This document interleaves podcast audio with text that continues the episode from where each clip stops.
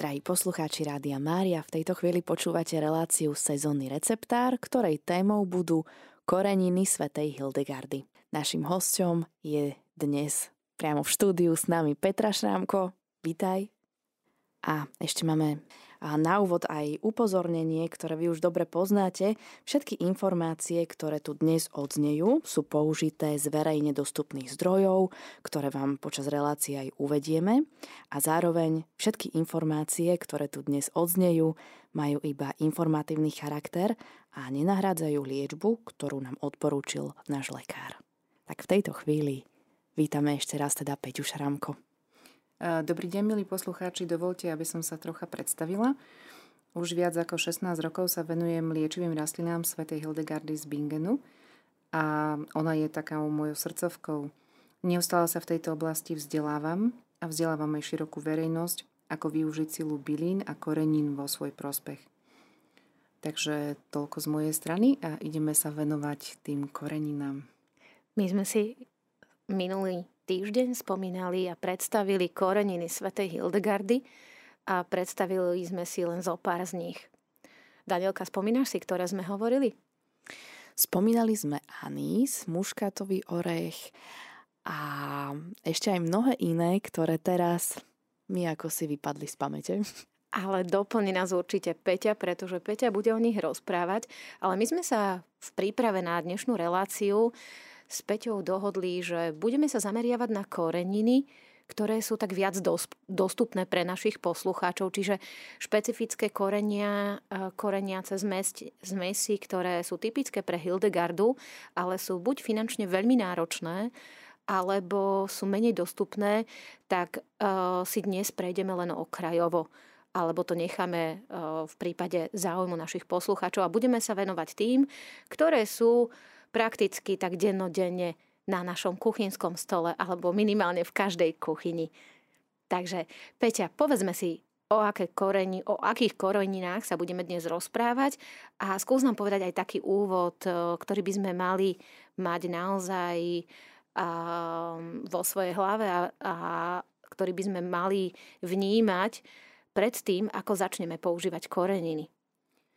Tak v prvom rade bude dobré, aby som poslucháčom objasnila taký koncept korenia, ako ho definuje Hildegarda, nakoľko to je prvý krok k tomu, aby poslucháči správne chápali použitie korenia v kuchyni. Keď sa pozrieme do Hildegardinej literatúry, tak e, kniha Fyzika pojednáva na mnohých miestach o rastlinách a ich plodoch, ktoré sú v kuchyni využívané ako korenie. Hildegarda využíva rastliny a korenie nielen na zlepšenie chuti, ale slúži častokrát na zbavovanie človeka jedov a neutralizáciu škodlivých látok, ktoré sa môžu v prírodnej strave vyskytovať. Príroda vo svojej podstate nie je človeku vždy iba priaznivo naklonená, a varením, ale aj použitím korenia sa častokrát jedlo stáva o mnoho viac požívateľným a priateľným pre náš organizmus. Eh, Hildegarda často vo svojom texte v súvislosti s korením hovorí o otázke liečenia alebo vyhnutiu sa ochoreniu a menej o čistom koreniacom účinku danej látky. A ja by som teraz skočila Peťke do reči, by som sa chcela opýtať, Vieš nám povedať nejaký príklad? Varením aj použitím korenia sa častokrát jedlo stáva o mnoho viac používateľným. Čo si máme pod tým predstaviť? Máme si predstaviť pod tým koncept taký, že pokiaľ je to korenie pridané do jedla, keď sa varí, tak e, e, ako keby tá energia, to pôsobenie toho celkové, celku, to znamená tej potraviny a toho korenia na ľudský organizmus je vo svojej podstate pozitívnejší, ako keby sme tú danú potravinu jedli samostatne. Um, povieme si potom neskôr príklady, ale poďme sa ešte venovať um, a citovať jeden úryvok z jej knihy Kauzae Kurae, ktorá sa volá o príčinách chorôb a ich liečení, kde nám hovorí o koreninách nasledovné. Rôzne byliny a ani koreniny z týchto rastlín v podobe prášku nebudú zdravému človeku k ničomu, keď ich bude užívať neusporiadanie. Spôsobí mu tak viac škôd, pretože mu vysušia krv a meso, urobí chudým, pretože nenajdu tie šťavy, na ktorých by mohli rozvinúť svoje sily. Nedodajú človeku silu, nenechajú ani naraz jeho meso, iba zničia zlé šťavy, ku ktorým sa stávajú nepriateľsky. Kto ich užíva, mal by tak robiť opatrne a s rozumnou mierou. Majú sa užívať s chlebom, alebo aj vo víne, alebo s nejakou inou prísadou a len celkom výnimočne na lačný žalúdok. V opačnom prípade, keď budú použité bez prísady, zúži prsia toho, kto ich nadmerne užíva a poškodia jeho plúco a urobia jeho žalúdok slabým, keď do neho preniknú tak aj tieto prostriedky neusporiadano použité mu prinesú viac škôd ako zdravia. Korenie má byť preto použité predovšetkým priamo so stravou alebo na neskôr hneď po jedle, pretože jedine tak je schopné zriediť šťavy jedál a tým človeku umožniť stráviť prijatú stravu. Výnimku môžeme urobiť len vtedy, keď človek trpí takými ťažkosťami, proti ktorým by mal nalačno užívať silne pôsobiace ušlachtilé byliny alebo ich hodnotné prášky. Takže po tejto citácii e, z knihy Kauzavá kúraje vidíme, že Hildegarda nám odporúča korenie vždy váriť s nejakou potravinou, prípadne e, pripravujú sa e, korenia v spojení s vínom, pripravujú sa jej zdravotné elixíry. Veľmi známy je napríklad elixír na srdce, kde sa vári petržlen vo víne a pridáva sa ešte ocot, ktorý má veľmi dobré pôsobenie na ľudí so srdcovými problémami. Ehm, ja by som po tejto definícii rada eh, prešla k nejakému konkrétnemu koreniu, ktoré si dneska dáme. A vieš čo, ja by som sa chcela ešte opýtať, ty si ano. spomenula, že variť petržlen vo víne, ano. ale keď, si, keď sme sa minule rozprávali, tak si spomenula, že to nie je také obyčajné víno, ktoré dostanem hoci kde v obchode kúpiť. Na čo si mám dať pozor, keby som takéto niečo chcela, chcela spraviť? Keď e, akýkoľvek prostriedok, ktorý ideme vyrábať teda pre seba, snažíme sa získať e, čo najvyššiu ako keby prírodnú kvalitu. To znamená, že malo by to byť vždycky, teda vo väčšine prípadov, červené víno. Sú aj elixíry, ktoré sa varia v bielom víne, ale malo by to byť červené suché víno a najlepšie je samozrejme z domácej produkcie bez prítomnosti vlastne aditív, ktoré by prípadne v tom víne mohli byť. Čiže, Čiže prepač, tie syry čítany, čo máme na etikete, väčšinou napísané, tak to sú tie aditíva, ktoré by tam nemali byť? Uh, áno, môže sa stať, že vinári, syry čítany sa v malom množstve vždy vyskytujú vo víne, ale môže sa stať, že vinári uh, povedzme používajú určité látky pri výrobe, ktoré môžu ovplyvniť kvalitu vína. Takže vždy si kúpime také, na ktoré máme finančne a to najlepšie, ktoré si môžeme v tej danej chvíli dovoliť. Čiže ak e, je to víno z, od domáceho vinára, siahneme po ňom. Ak je to víno z obchodu, lebo nemáme dostupné takéto víno, tak je to z víno z obchodu. Ale hľadajte hlavne suché vína, nie sladké vína, pokiaľ varíte akýkoľvek prírodný liečivý prostriedok podľa Hildegardiných receptúr. A mne teraz, e, keď si spomínala várte víno, tak tak eh, hneď mi naskočila predstava uh, takého vianočného čaju, ktorý je kombinovaný veľmi častokrát uh, pre dospelých s nápojom vareným vínom. Tak poďme si povedať uh, koreniacu zmes, ktorú veľmi často dávame aj do vareného vína ale využívame ju i pri vianočnom pečení a tak ďalej. Tak poďme, poďme na toto nádherné obdobie, ktoré máme pred sebou a ktoré sa nám spája s takou charakteristickou vôňou. Áno, to, čo nás čaká, je, dá sa povedať, tri korenia, ktoré bežne nájdeme v našej domácnosti. Bude to škorica, muškátový oriešok a klínček.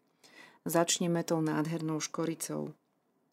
Škorica je korenie, ktoré získavame z vnútornej kôry viacerých druhov stromov z e, radou cinnamonu a používa sa hlavne ako aromatická korenina a ako ochucovacia prísada v širokej škále kuchyň. E, vo svojej podstate poznáme dva základné druhy škorice, tzv. cejlonskú škoricu, ktorá je teda z ostrova Ceylon alebo v dnešnej dobe nazývaného Sri Lanka – a druhý typ škorice je škorica kasia. E, väčšinou ju dovážajú z Indonézie alebo z Číny alebo z nejakej inej krajiny.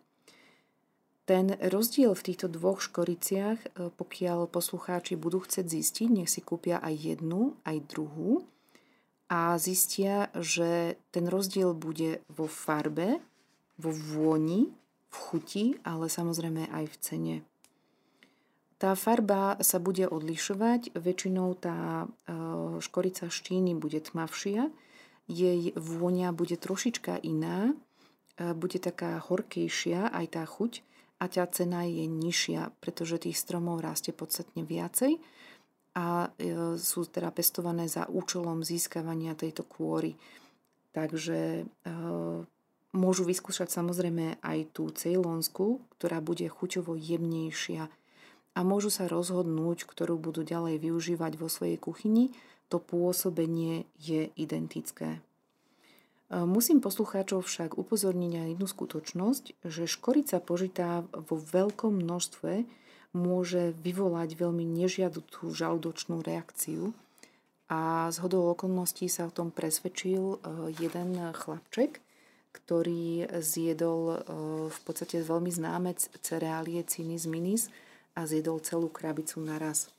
Obsahuje vlastne, e, tieto cereály obsahujú veľmi veľa škorice s cukrom a spôsobilo mu to tráviace problémy. Čiže už z vidíme, že to, čo som vám pre chvíľou povedala o, toho koncept, o tom koncepte toho Hildegardinho chápania a použitia korenín je pravda. Vždy používame korenie v primeranom množstve.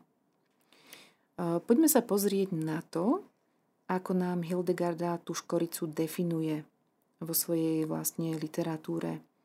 Hovorí, škorica je veľmi teplá a je silná a obsahuje tiež vlhkosť, ale jej sila je tak veľká, že potlačí túto vlhkosť. Ten, kto pravidelne konzumuje škoricu, tomu napomáha znižovať zlé šťavy v tele a podporuje mu dobré šťavy. Čiže Hildegard nám odporúča používať škoricu a môžeme ju konzumovať aj denne, avšak vždy s mierou. V praktickom živote to vyzerá tak, že tá dávka terapeutická je zhruba pol čajovej lyžičky denne ako maximum. Neodporúčala by som teda poslucháčom viacej užívať.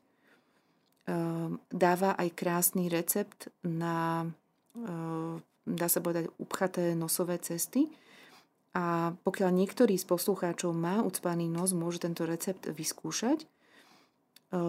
Ak má poslucháč ucpaný nos a popri tom aj jeho hlava sa cíti ako keby ťažko alebo má pocit ako keby ucpania aj tej hlavy, tak Hildegarda odporúča dať si kúsok chleba a na dvakrát špičku noža na to škoricu a nech takýto chlieb konzumuje trikrát denne. To znamená ráno, na obed a večer. Čiže dáme si kocku chleba a na to dvakrát na špičku noža škorice a jeho stav sa zlepší. Nakoľko Hildegarda nám píše, že škorica pomôže zlikvidovať zlé šťavy v jeho hlave a opäť vlastne bude voľne dýchať. Škoricu samozrejme môžeme používať počas, počas celého roka, ale má veľký význam teraz ju využívať na jeseň a používame ju do rôznych jablkových kompotov, v rôznych štrúdlach, ranných kašiach a musíme upozorniť poslucháčov, že nie len v tom sladkom, ale aj v tom slanom jedle má uplatnenie. Napríklad niektorí Taliani používajú štipku škorice do paradajkových omáčok, pretože zvýrazní e, chuť vlastne tejto paradajkovej omáčky a môžu to poslucháči vyskúšať. Taktiež v indickej kuchyni má škorica veľmi široké použitie a častokrát ju nájdeme v rôznych zmesiach na kary, ktoré oni hojne využívajú najmä v mesovej, ale aj vegetariánskej kuchyni. Čiže odporúčam poslucháčov, aby troška s tou škoricou poexperimentovali a nie len, aby si ju vlastne dávali na vrch svojho kapučína, keď si ho idú vychutnať a aby ju trošička vyskúšali.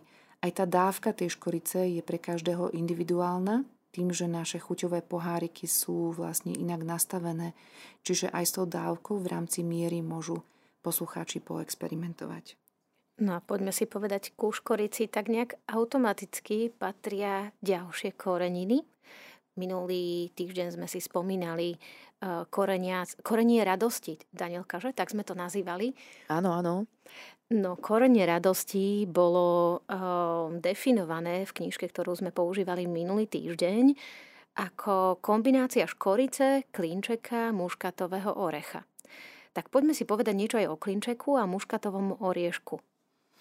Áno, sú to tiež dve milé zimné korenia, ktoré, ako sme uh, hovorili už aj predtým, že sa veľmi často využívajú aj v tom várenom víne. A poďme si v prvom rade povedať teda niečo o tom klinčeku. Opäť budem citovať Hildegardu z jej knihy Fyzika. Klinček je veľmi teplý a má v sebe určitú vlhkosť, ktorá o sebe dáva vedieť vo forme sladkosti, tak ako sladká vlhkosť medu.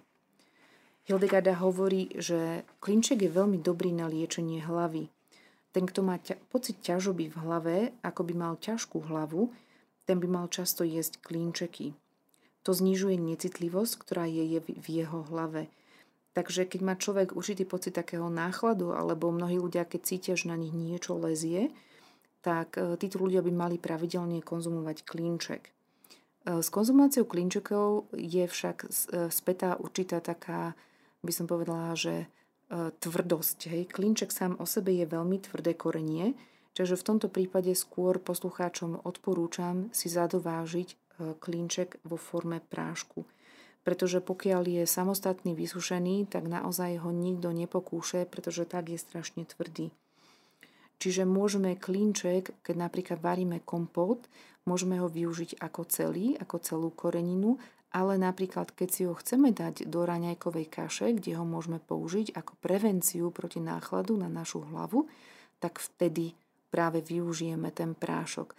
A opäť s mierou, to znamená, že využívame zhruba, vyskúšame si tú terapeutickú dávku, zhruba asi štvrť e, lyžičky alebo dvakrát na špičku noža na začiatku.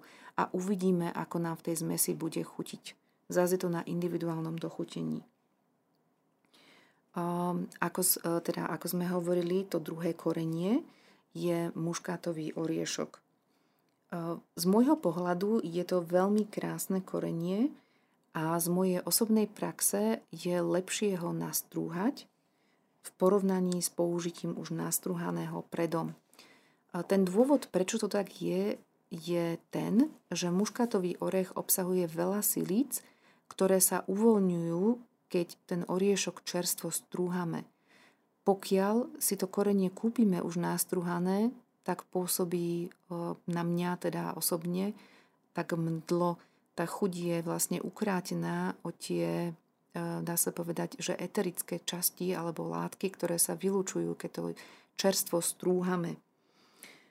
Hildegarda hovorí o muškátovom orechu nasledovné. Muškátový oriešok má veľkú hrejivosť a dobrú zmes svojich síl. Keď človek zje muškátový oriešok, otvorí mu to srdce, očistí zmysly a prinesie mu to dobrú náladu. Čiže e, ako vidíme, tak skoro všetky tri korenia, či už korica, oklínčok alebo muškátový orech, majú hlboký vplyv na nás ako na človeka a práve keď tieto tri využívame dlhšiu dobu v našej strave, tak vedia nám priniesť veľa dobrého. Hildegarda dokonca dáva priamy recept na tie koláčiky, ktoré boli spomínané pred chvíľočkou, ktoré vedia podporiť našu nervovú sústavu. Väčšinou v literatúre ich nájdete pod heslom koláčiky na nervy. Pokiaľ si ich pripravíte, tak poprosím poslucháčov, aby nezjedli viac ako 6 koláčikov denne. To je zrovna tá terapeutická dávka, ktorá ich privedie k tomu, že ich nervová sústava sa bude lepšie regenerovať a budú mať pocit šťastia v mozgu. Pred malou chvíľou sme si rozprávali o klinčeku, rozprávali sme si predtým o škorici, ale spomenuli sme aj muškatový oriešok a slúbili sme, že po hudobnej prestávke vám ponúkneme recept na koláčiky na nervy. Poďme si však povedať alebo zopakovať v takej krátkosti, o škorici, klinčeku a muškatovom orechu, čo je najdôležitejšie práve pre tých poslucháčov, ktorí si nás zapli práve teraz, lebo Peťa povedala niečo veľmi dôležité. A ďakujem za slovo. Takže škorica, klinček aj muškátový orech e, sú koreninami, ktoré je najlepšie variť v našej strave a takýmto spôsobom ich aj konzumovať. Sú to veľmi silné korenia. Sveta Hildegarda odporúča, aby sme si dali pozor na to dávkovanie, čiže škorice maximálne tak pol čajovej lyžičky denne, ak nie menej. Muškatového oriešku trošku na zhruba dvakrát na špičku noža a to isté aj s klínčekom.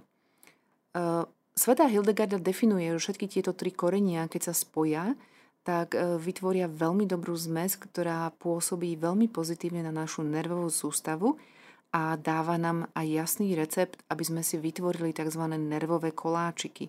Slubuje, že po konzumácii týchto nervových koláčikov dennodennej sa nám zlepšia naše nervy, ukludníme sa a bude naše srdce radostné a potlačí to v nás všetky zlé šťavy. Ten originálny recept na tie nervové koláčiky znie tak, že človek má zobrať rovnaký diel škorice a klínčekov a troška, teda takto, má zobrať rovnaký diel škorice a muškátového oriešku a troška klinčekov. Čiže ak si to chceme pripraviť, tak je dobré, aby sme všetky tri koreniny mali vlastne nastrúhané v práškovej podobe alebo pripravené v práškovej podobe. Potom máme zobrať múku a troška vody a vytvoriť vlastne také malé tortičky, ktoré si upečieme.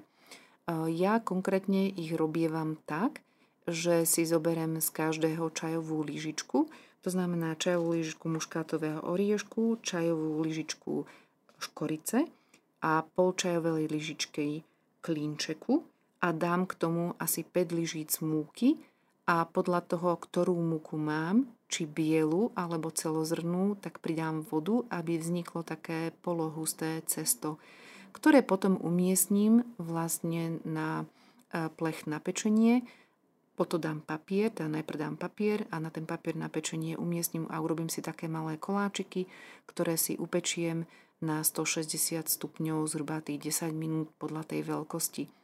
Nezlaknite sa, tieto koláčiky ako keby budú tvrdé. Uh, urobte si ich menšie množstvo, pretože nemajú trvanlivosť. Za 3 alebo 4 dní ich prirodzene chytí pleseň tým, že nie sú konzervované žiadnym tukom. V literatúre však nájdete veľmi častokrát e, recepty na tieto koláčiky vo forme, dá sa povedať, takých vianočných keksíkov a môžem uviesť aj recept. E, zobereme si 45 gramov škorice, 45 gramov muškátového oriešku, asi 10 gramov e,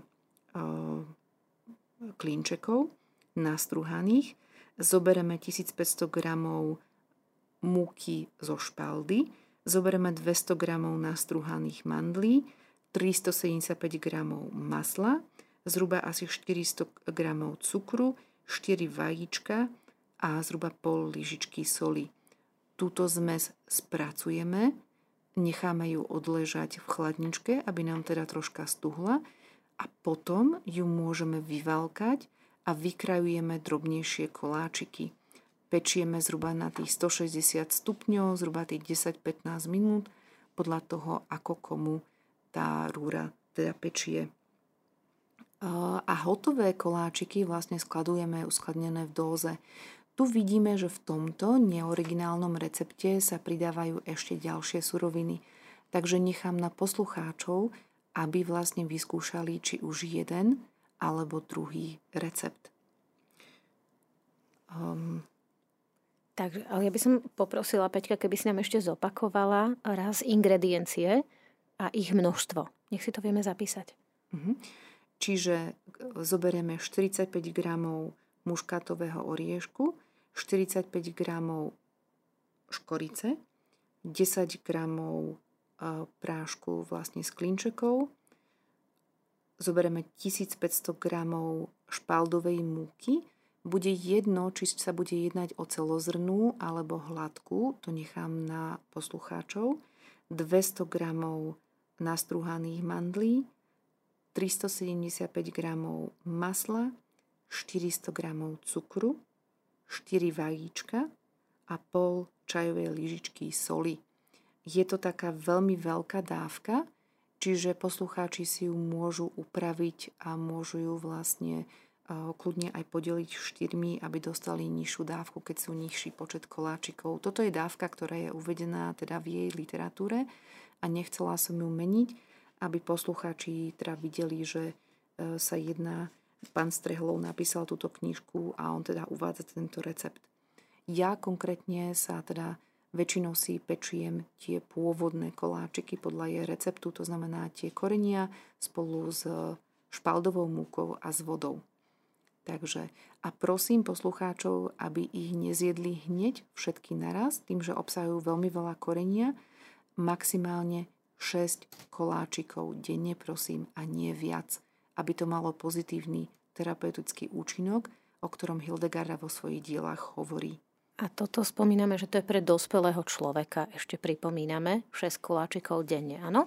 Áno, rozhodne. Deťom maximálne jeden, jeden koláčik podľa tej tradičnej receptúry a pravdepodobne maximálne dva koláčiky podľa teda tej receptúry s maslom a ostatnými surovinami, ktoré som vám dala.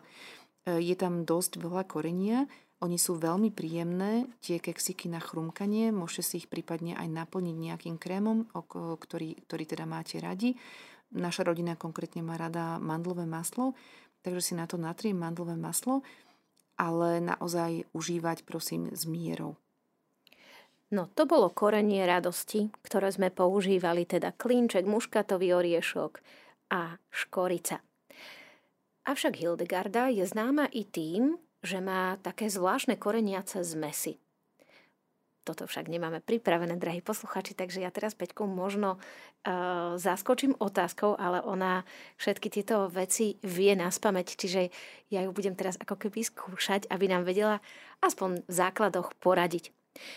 Pri študovaní literatúry, respektívne kuchyne svätej Hildegardy a koreniacich zmesí sme sa dopracovali k koreninám galgan, bertram, sivesan.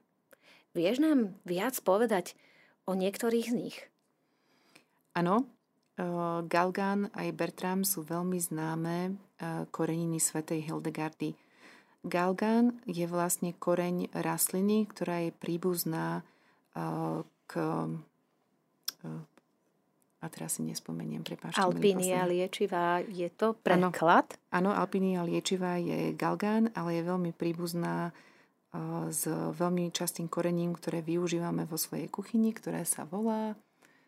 O, prepáčte, milí poslucháči, nespomeniem si, poviem vám neskôr. Galgán je veľmi hrejvé a horúce korenie, avšak jeho terapeutické pôsobenie na ľudský organizmus je troška, by som povedala, iné ako všetky ostatné koreniny. Tým, že je také horúce, tak je veľmi dobré ho využívať hlavne v tých chladných obdobiach. Galgan sa v Hildegardinej literatúre častokrát využíva aj ako liečivo na srdce. Využíva sa pri varení elixíru, keď má niekto, povedzme, bolesti, ako to nazýva bolesti v boku, ale využíva sa aj pri mnohých ostatných elixíroch ako doplnkové korenie. Galgant má takú by som povedala, že ostrú zvieravú chuť a dá sa s ním, teda odporúčam s ním variť, pokiaľ poslucháči majú záujem. Je dostupný na slovenskom trhu, v niektorých bioobchodoch, môžu si ho nájsť. A musím úprimne povedať, že čo firma, to iný Galgant, takže keď si kúpite od jednej spoločnosti pomletý koreň Galgantu, vyskúšajte aj od inej spoločnosti, pretože ich ich, dá sa povedať, chute môžu sa troška odlišovať. Niektorá je veľmi, veľmi, by som povedala, horúca, až taká zvieravá a niektoré tie galganty sú slabšie. No Peťka, ty nám vieš povedať nejaký recept s galganom? Napadá ťa, čo ty, čo ty využívaš? Kedy ty využívaš doma uh, galgan? Ja používam doma galgán napríklad na varenie elixíru s červeným vínom, keď má, dá sa povedať, keď to Hildegard definuje, že tlačí v boku alebo má pícha v boku, tak je tam predpísaný, dá sa povedať, recept, kedy sa varí určité množstvo galgántu spolu s vínom červeným, dajú sa tam ešte ostatné koreniny, sa to precedí a terapeuticky sa to dá využívať e, každý deň, e, tri malé kališteky. Galgan ako taký e, veľmi dobre pôsobí na našu imunitu, keď ho vlastne zaradíme do nášho varenia alebo používame ho v tomto období, pretože nám pomáha ako keby nabudiť tú našu imunitu a zobudza ten náš obranný schopný systém nášho organizmu a bojuje proti vlastne vírusom a baktériám. A do akých jedál by sme mohli pridať galgan?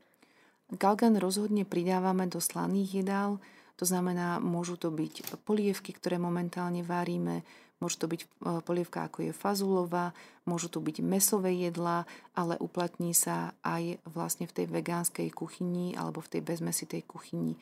Odporúčam poslucháčom, aby si ho vlastne najprv dali na špičku jazyka a e, aby si otestovali jeho chuť a vychutnali si tú chuť, ktorú galgan má, čím je to príjemné a potom začali pomaly vlastne toto korenie používať vo svojom varení. Čiže najprv, povedzme, varíme večeru pre 4 osoby, tak tá prvá dávka by mohla byť v jednej čajovej lyžičke a potom môžeme neskôr vyskúšať v tých jedlách o trošku viac a ešte o trošku viac. A keď si tak vezmem galgán, Uh, platí pre galgán nejaké pravidlo, kedy sa má pridávať do jedla, či na začiatku varenia alebo až ku koncu? Pri nejakých koreninách častokrát uh, je uvedené, že uh, až na záver varenia. Platí niečo takéto pri galgane?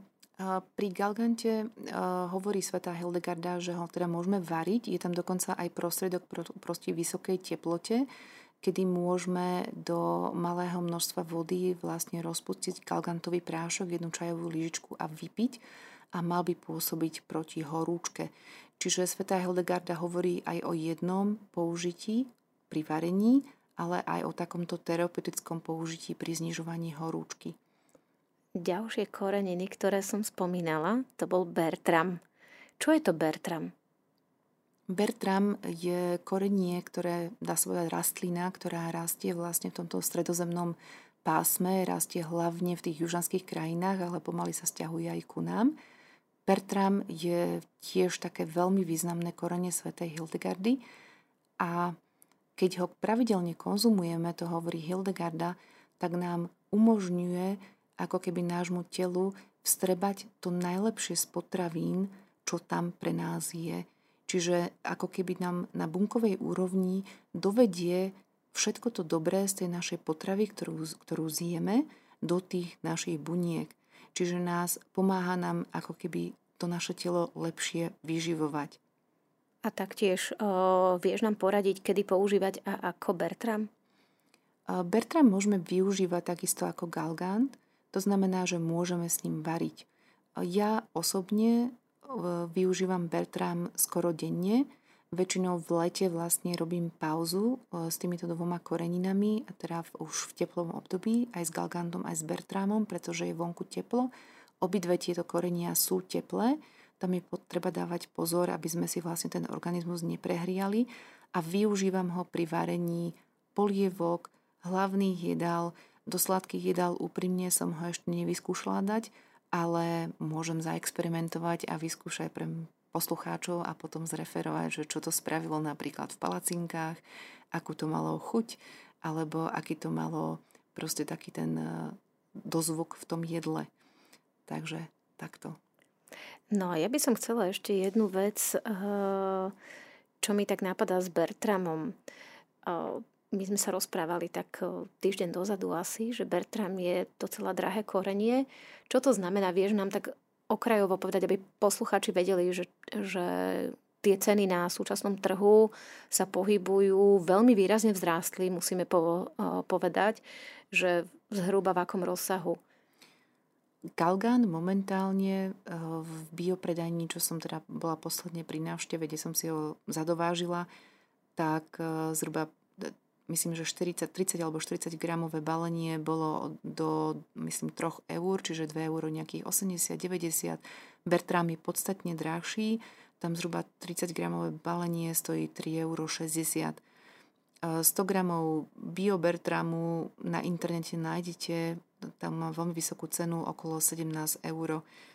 Čiže môžu klienti, teda môžu poslucháči vyskúšať tie menšie balenia, aby videli sami pre seba, že čo sú to za korenia a či im budú chutiť a či budú vlastne ochotní ich ďalej vo svojom varení využívať. Ja odporúčam, pretože e, naozaj sú schopné veľmi dobre pôsobiť na náš ľudský organizmus a veľmi dobre držia ten náš obranný schopný mechanizmus v rámci nášho tela v pozore a musím úprimne povedať a si jej troška zaklopať, že moja rodina sa vďaka týmto dvom koreniam zdravotne veľmi dobre drží a prechádzame obdobia, ktoré e, sú zdravotne náročné, pretože máme veľmi veľa kýchajúcich a chorých ľudí v okolí a my sme, dá sa povedať, v takej veľkej pohode zdravotnej.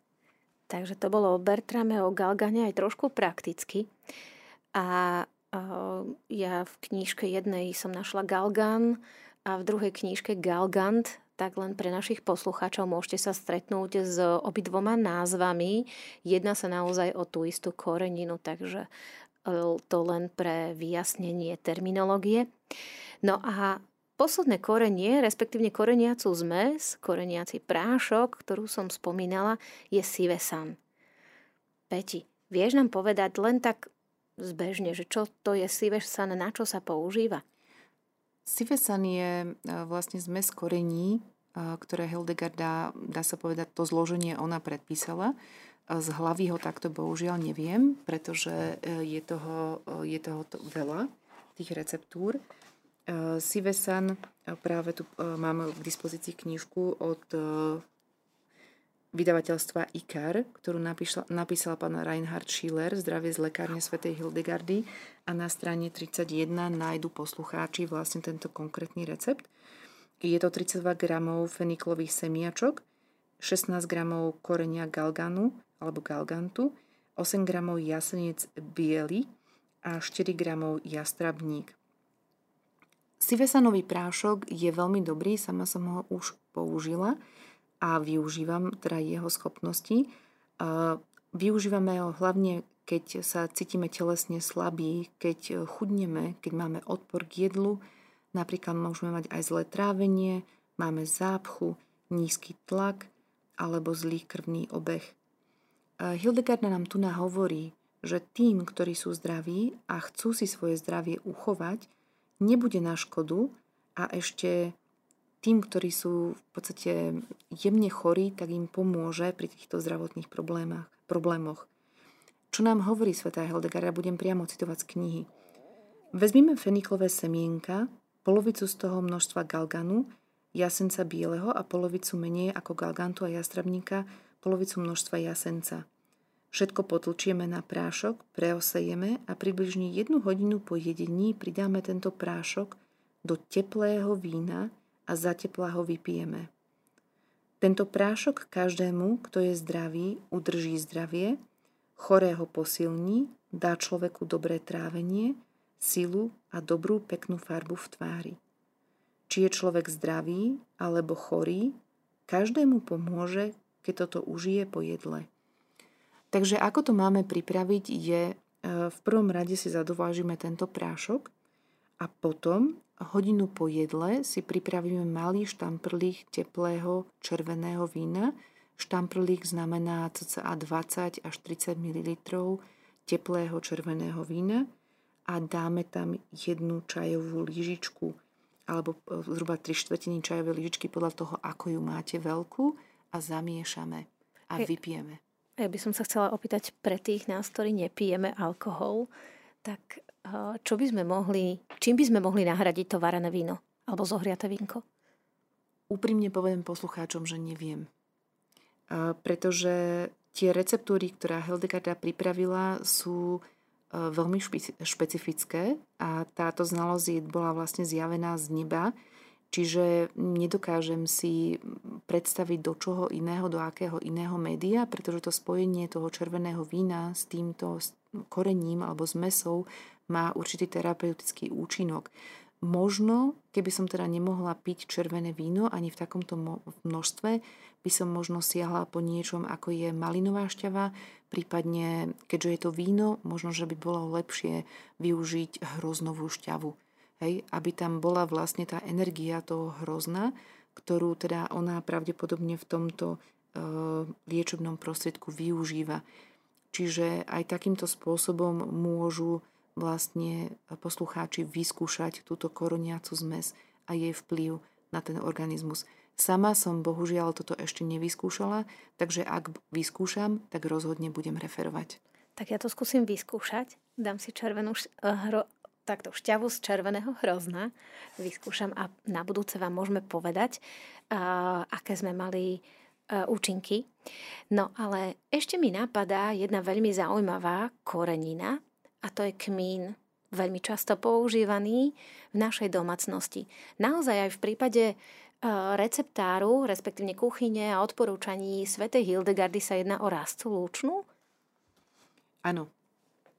Hildegarda hovorí, píše o tom, že kmín je veľmi zdravý, ale iba pre zdravých ľudí. Lebo v nich spôsobuje jasnú mysel. Jasná mysel je mienené to, že nám umožňuje, alebo respektíve ten náš mozog tak dobre prekrvuje, že dá sa povedať, že všetko nám tam rýchlo fičí a funguje. Takže rozhodne pre zdravých ľudí je kmín veľmi prospešnou koreninou. Akokoľvek častokrát ho nájdeme zapečený aj v chlebe. Kto by si však mal dávať pozor na použitie kmínu, sú ľudia, ktorí sú chorí na srdiečko. Pretože pre nich, ako svetá Hildegarda píše, je konzumácia e, kmínu nevhodná. Škodí im jednoducho tú, tá energia, ktorú ten kmín má. Čiže e, toto by mali poslucháči si zobrať vlastne k srdcu, že sú určité, ako sme na začiatku hovorili, potraviny, ktoré môžu byť pre nás prospešné, alebo naopak jednoducho ten náš organizmus z nich nemá prospech.